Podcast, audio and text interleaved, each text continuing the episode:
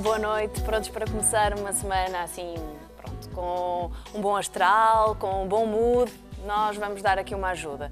É bom acabar assim o domingo, não é? Terem aqui uma inspiração para a semana. Eu gosto, eu acho que é um bom horário para passarmos este programa, Sim. ao domingo à noite. Estás bem, Pedro? Bem, obrigado. Pronto para responder às nossas cartas? Estás com energia? O fim de semana foi bom? Foi. Cheio de energia. Pronto, então vamos a isto. Olha, devo dizer que são cartas poéticas, muito bem escritas. Muitos parabéns a quem as escreveu. Sou uma espectadora assídua do programa e a vossa harmonia anima o meu domingo. Vês? Pena dar tão tarde, até porque na maioria das vezes os temas abordados deixam-me a pensar e lá se vai o sono. Essa parte é que não queríamos que acontecesse. Mas, dado o conteúdo que aqui abordamos, não podemos passar o programa mais cedo. Temos que passar esta hora e com bolinha. Gostava de expor o caso do meu atual ou futuro ex-namorado. É um empresário de sucesso, com muitos amigos e muitas namoradas ao longo da vida, daquelas pessoas de que é fácil gostar. Apesar das inúmeras namoradas e de já ter 43 anos, nunca estabilizou muito tempo e acho que está a acontecer o mesmo connosco.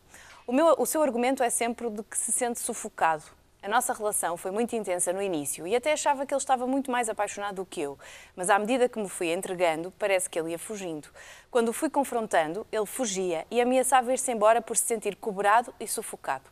Olhando para trás, acho que tudo começou quando começámos a falar em ter um filho, visto que tenho 39 anos. Uhum. Passei por algumas situações complicadas, que mais parecia que era ele a fazer de propósito para que eu me fartasse e acabasse. Neste momento, ele pediu um tempo. Falei com uma ex-namorada dele, de quem sou amiga, e ela disse-me que com ela foi exatamente igual, a partir do momento em que começaram a falar em casamento. Também a ela ele pediu um tempo para depois acabar. Será melhor aceitar que o perdi? Haverá hipótese de voltarmos? Será que ele tem alguma perturbação? Obrigado pelo programa e por me ouvirem. Obrigada a nós por nos ter escrito. Uhum. Sim, obrigado por nos ter escrito, obrigado pelos elogios iniciais e, e, e eu fico babado, sobretudo com esse de que nós a pomos a pensar, porque esse é o, o maior elogio que nós podemos receber, é que as pessoas pensem naquilo que nós dizemos, porque nós também pensamos naquilo que elas nos escrevem, e é assim que ficamos todos mais, mais lúcidos. Hum, pois, a carta é muito interessante. Hum, eu diria que este, este funcionamento que ela descreve do namorado é bastante mais comum do que se possa pensar.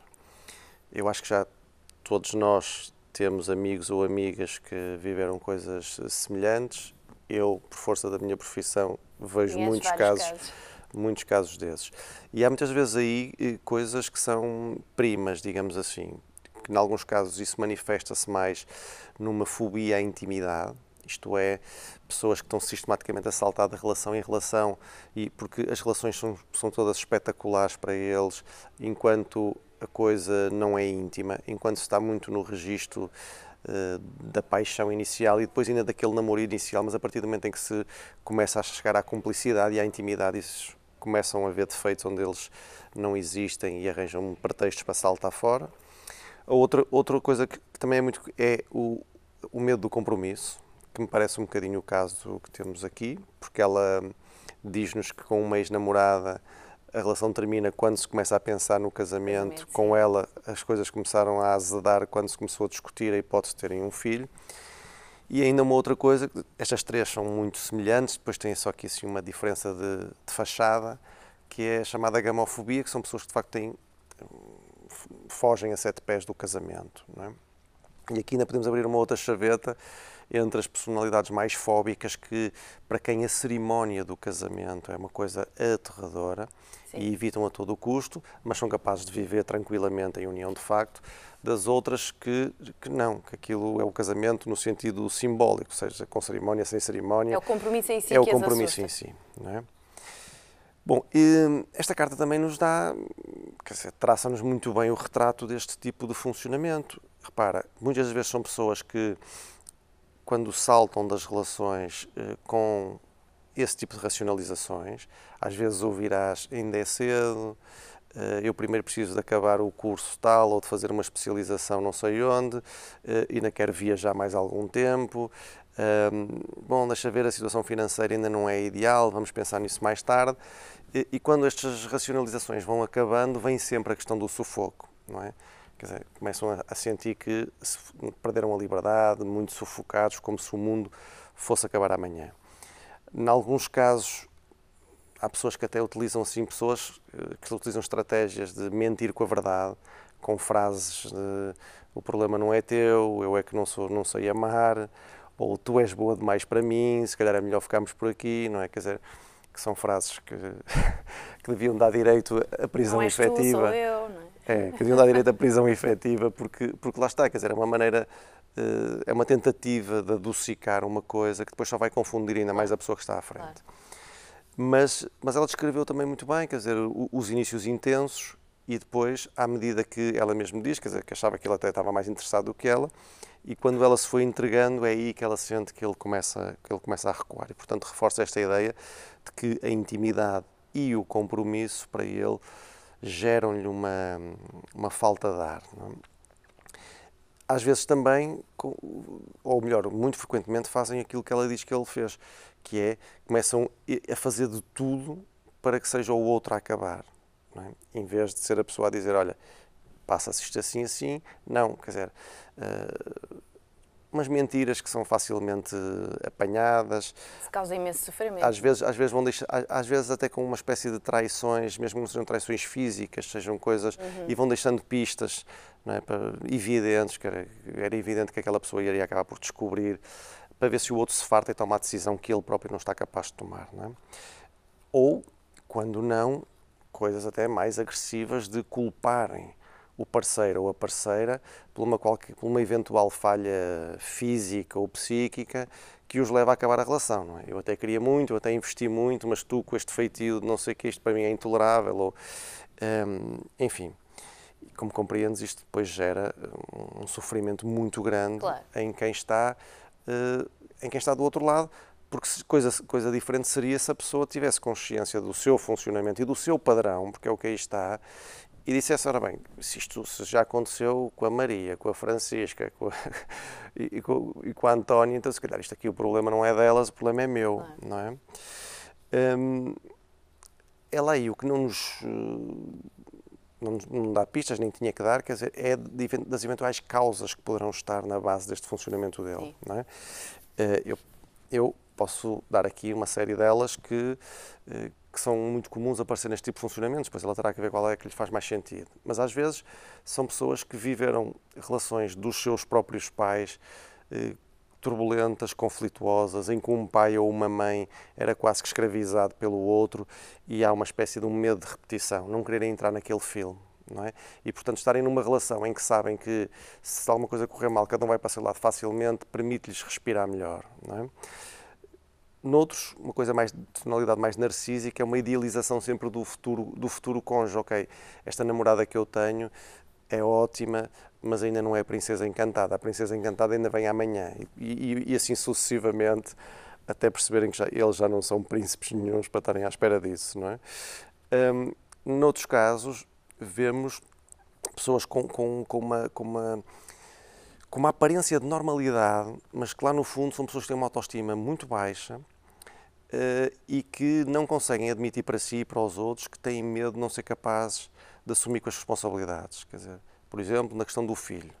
É? São pessoas que às vezes dizem, quer dizer, mas eu, eu não sei se vou, se vou dar conta do recado, se vou ser bom pai, se não vou ser bom pai, e começam a panicar, para usar assim um, um plebeísmo, e, e, e, em vez de pedirem ajuda para isto, que às vezes é uma coisa transitória, não, agem sobre isto, Sim. negando a verdadeira angústia. Um, ainda na lógica da, da, baixa autoestima também encontrarás às vezes pessoas que elas, elas não sabem o quê, mas, uhum. mas sentem que têm um defeito qualquer. Uma coisa assim monstruosa, uma coisa. E, e, e tem esta noção de que mais dia menos dia isso vai ser descoberto pelo outro e, isto vai ser uma coisa Salta humilhante para mim claro. e, portanto, eu não permito que isto chegue. Enquanto as coisas vão estando distantes e tal, menos mal, porque essa ameaça está mais, está mais disfarçada.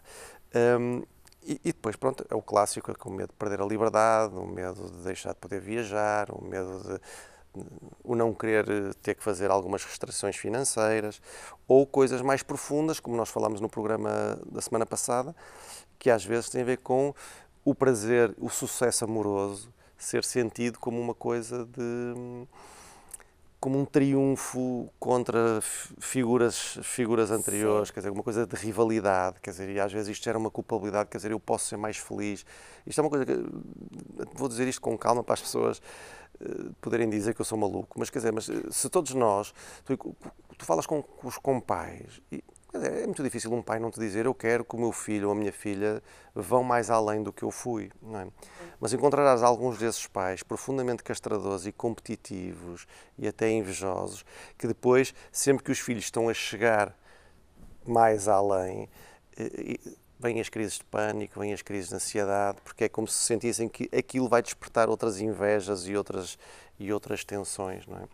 Nós às vezes na, na, psicologia brincávamos com, usávamos às vezes o termo, é um bocado o síndrome do Fernando Mamed, quer dizer, Fernando Mamed foi um, um corredor de eleição com, com condições ímpares, quer dizer, um talento, e, mas ele tem várias corridas, eh, pelo menos tem uma muito célebre, que penso que era nos Jogos Olímpicos, em que ele era, tinha o melhor tempo do mundo, ia ganhar, estava destacadíssimo, quer dizer, e quando percebe que vai, e vai por ali fora, ninguém o para, quer dizer, e quando percebe que está a acabar a corrida e ele vai ganhar, isto começa a arfar, aquela dor chamada dor de burro e tal, e, e, desistia, quer dizer.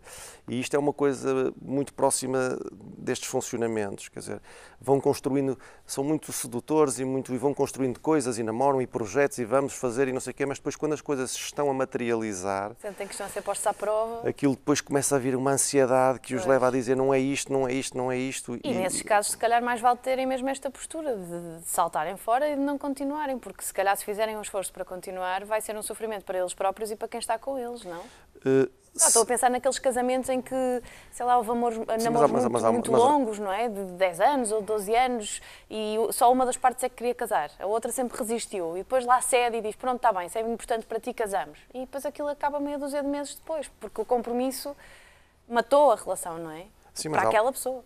É verdade, Ana, mas, mas, há, mas há um caminho mais transparente, como o nosso programa, e, e, e, e que acaba por ser mais barato, que é a psicoterapia.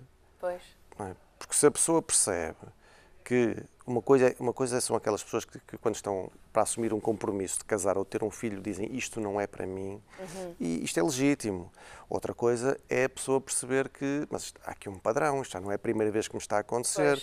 Não é? Eu já estou com não sei quantos anos, já tive outras namoradas e quando se falou em casamento saltei, quando se fala em ter filho saltei e portanto a partir daí a psicoterapia ajuda, ajuda a resolver isto, não é? E, e, e, é mais barato do que andar a saltar Sim. de casa em casa e, e de, de, relação em relação. E, portanto, respondendo à pergunta da espectadora, que no fim ela termina perguntando se... Se ele tem alguma perturbação. perturbação. E, se, ela, se, é melhor aceitar que o perdeu Sim. ou não. Depende, depende, depende da abertura que ele mostrar para, para, para porem isto em cima da mesa.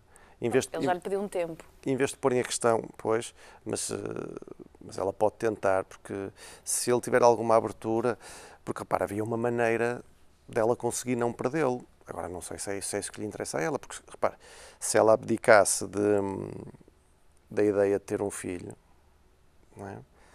É possível que. É arriscado. É, claro que sim, não, não, estou a dar esse conselho, sim, mas estou-lhe a dizer que isso, na cabeça dele, isto podia-lhe aliviar a sensação de sufoco, não é? Sim. Um, mas há uma maneira que se calhar é mais, era mais adequada, era ele aceitar que pode ter um problema. Se ele tem uma perturbação ou não, teríamos que ver. Que ele tem, que ele tem este funcionamento que o perturba e que perturba a vida dele, sim. Não é? E, e, e, ele até pode depois fazer uma análise nas outras áreas da vida dele se também é assim.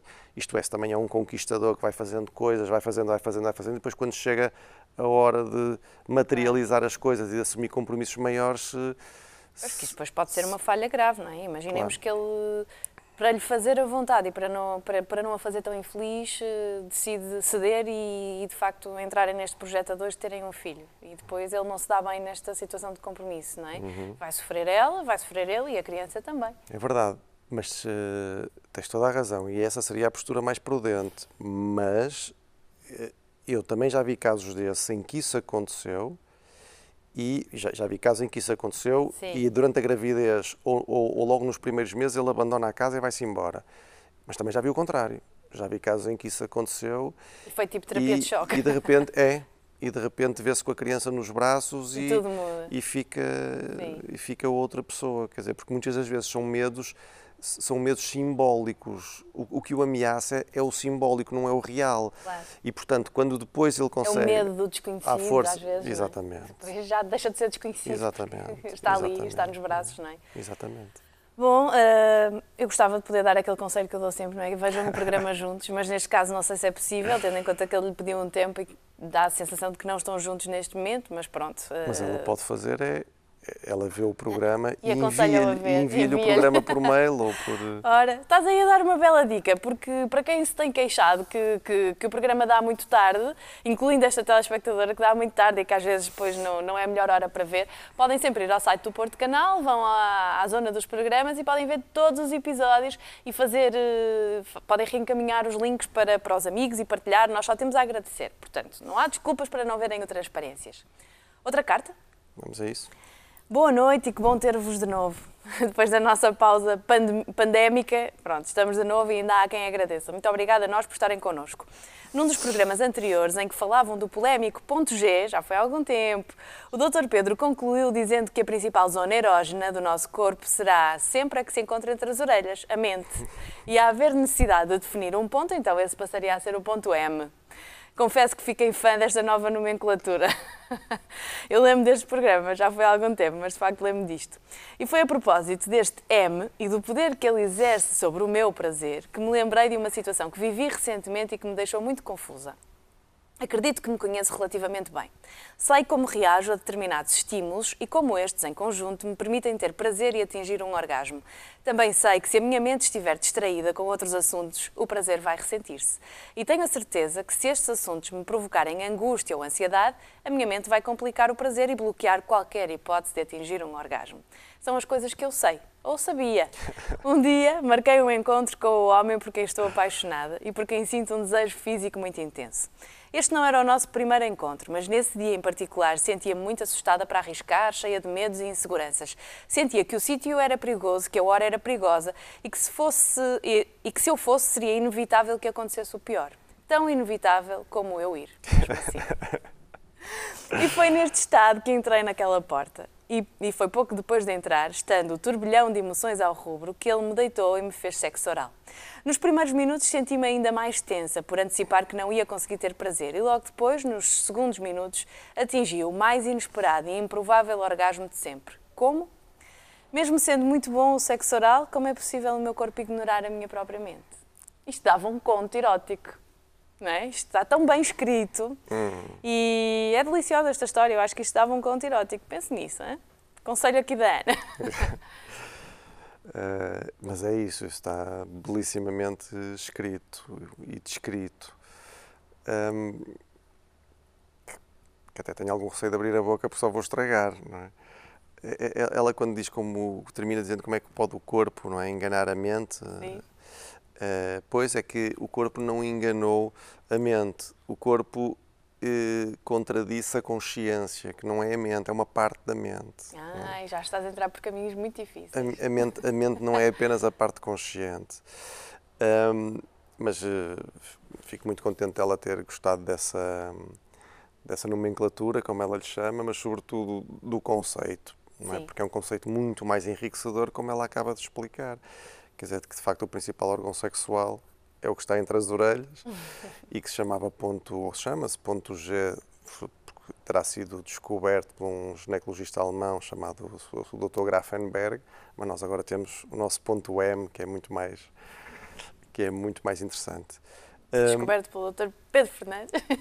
e pela doutora, e pela doutora Ana Guedes também, quer dizer, na altura até discutimos se seria ponto M ou ponto C de cérebro, e andámos aqui... certo, no- certo, certo. Ficou ponto M e está muito bem. E- mas repara, ela- acaba por fazer uma coisa que é curioso, que ela acaba por fazer um novo insight sobre si, eh, muito rico, não é?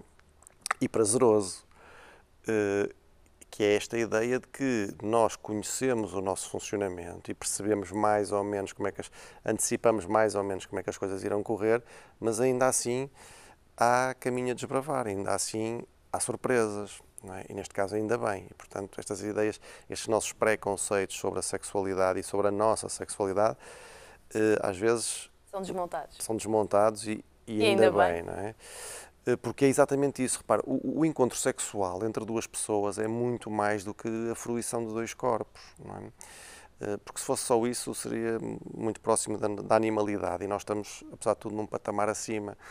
Eh, eu diria que são, são, são duas personalidades, dois mundos que se tocam, quer dizer, distintos, irrepetíveis e que, portanto, que quando duas pessoas se encontram, estará ali seguramente aquilo que ela sente por ele, não vamos negar também o talento do artista, que pode tê-lo. e além disso, há esta outra questão de, da afetividade, do inconsciente, que pode ter estado também aí em jogo. Isso a é abordagem é... dele, desculpa, também pode ter feito a diferença, não é? Pode ter claro. posto ali quase umas reticências ou um ponto final em todos os pensamentos que ela estava a ter naquele momento. É quase como pode. se funcionou como cortina. Pode, não é? pode, é? perfeitamente.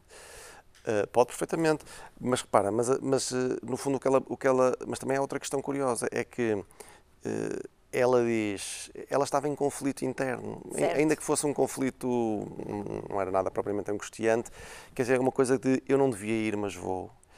Isto não vai correr bem, mas eu ainda assim vou, pois. não é? porque, não é, quer dizer, como... Quem nunca, não é? Como, como dizia o Baudelaire, esse, quer dizer, quando, quando o chicote do prazer bate, esse carrasco sem piedade, a pessoa perde um bocado, perde um bocado o pé, não é? E, e, e, foi o que aconteceu, quer dizer, e portanto havia aí uma conflitualidade de alguém que eu não devia ir, mas vou, ok, isto vai haver qualquer coisa que não vai correr bem, mas vou. Um, e portanto esta conflitualidade também pode ter sido excitatória, é? E no meio de eh, e, e pode ter gerado até um, um bom descontrole. É? No meio de tudo isto, de alguém que diz isto não vai correr bem, não me vou conseguir desligar destes pensamentos, não vou conseguir ter orgasmo nenhum e tal, mas olha que isto agora afinal até está a ser giro, e, e, e, e de repente esta perda de controle ter sido altamente benéfica. Não é? O que só ficaram a ganhar os dois, porque repara, ela no fundo está-nos a falar daquilo que nós aqui alertamos sistematicamente, quer dizer, é que nós vivemos muito obcecados com a ciência sexual, a verdade universal do sexo, e se calhar é mais importante nós pensarmos numa arte erótica e, e nisto, desbravar caminho e entrar, na, entrar às, às escuras, não, não é necessário... e, menos ouvir, não é? Desculpa, voltei a usar a expressão, adorei. Não, mas é isso, é. Um, porque repara, há aí até uma coisa que nós falámos num outro programa, penso que foi na semana passada, e que é até muito interessante porque eh, quando ela nos diz que conhece bem o seu corpo, que já vai de pé atrás, que não vai conseguir, lembras-te daquilo que falámos sobre o mecanismo inibidor do orgasmo, que é a auto-observação, quer dizer, a pessoa depois é espectadora de si própria, no sentido de, ok, está bom, mas eu não vou chegar lá porque já me conheço, eu já sei que isto não... Mas espera lá, será que agora, será que vai ser agora, será que não? E, portanto, eh, havia aqui uma série de condições que davam-lhe força à fantasia dela de que isto não iria correr desta maneira. Mas a verdade é que correu. E, e, e ainda bem, eu diria aqui em defesa da classe, que esse, esse homem já garantiu um lugar lá no, no, no, no, coração dela, nas memórias dela, porque, porque é uma coisa que é dificilmente se irá esquecer, sim, não é? Sim. Porque é qualquer coisa, é, é, um orgasmo improvável. improvável não é? Uh, e, portanto, o álbum de recordações dela estará sempre lá esta, esta questão. Um, mas eu diria que isto aqui foi um aspecto que pode ter, pode ter pesado, esta, esta, esta coisa, o que eles sentem um pelo outro, indiscutivelmente, não é? E, e, evidentemente que também há pessoas que têm mais jeito do que outras para, para conseguir encaixar nesta, nos, nos desejos e nas, e nas práticas um do outro mas também esta coisa, eh, esta coisa, esta conflitualidade o perigo, interna, o perigo, perigo o é? proibido, é? o achar que isto, o, o, achar que isto não vai que isto não vai correr bem, o achar que eu não devo ir, mas vou e vou movida porque vou movida pelo desejo, vou movida pela paixão, Sim. não são coisas propriamente o desejo, é, não é muito fácil pôr freio no desejo e na paixão, quer dizer, não é? é mais fácil até no amor, ainda assim, sim, sim. quer dizer, e, e, e portanto tudo isso acho que funcionou assim como um cocktail Explosivo. Explosivo, explosivo no bom sentido. Sim. Muito bem, foi mesmo um coquetel explosivo e olha, também terminou o nosso programa. Pronto, vês? Explodiu. Explodiu, terminamos bem. Encontramos aqui na próxima semana. Combinado. O bom disto é isto, é curtinho, mas também o reencontro é rápido. Até para a semana. Deus, até para a semana. Ora, muito obrigada por esta partilha. Foi de facto uma carta extraordinária. Fez muito bem em ter partilhado connosco. Sempre que tiver histórias destas para contar, tão poéticas ou não, por favor, partilhe porque foi muito bom. Eh, foi um bom bocadinho no domingo à noite. Até à próxima semana. Fiquem bem.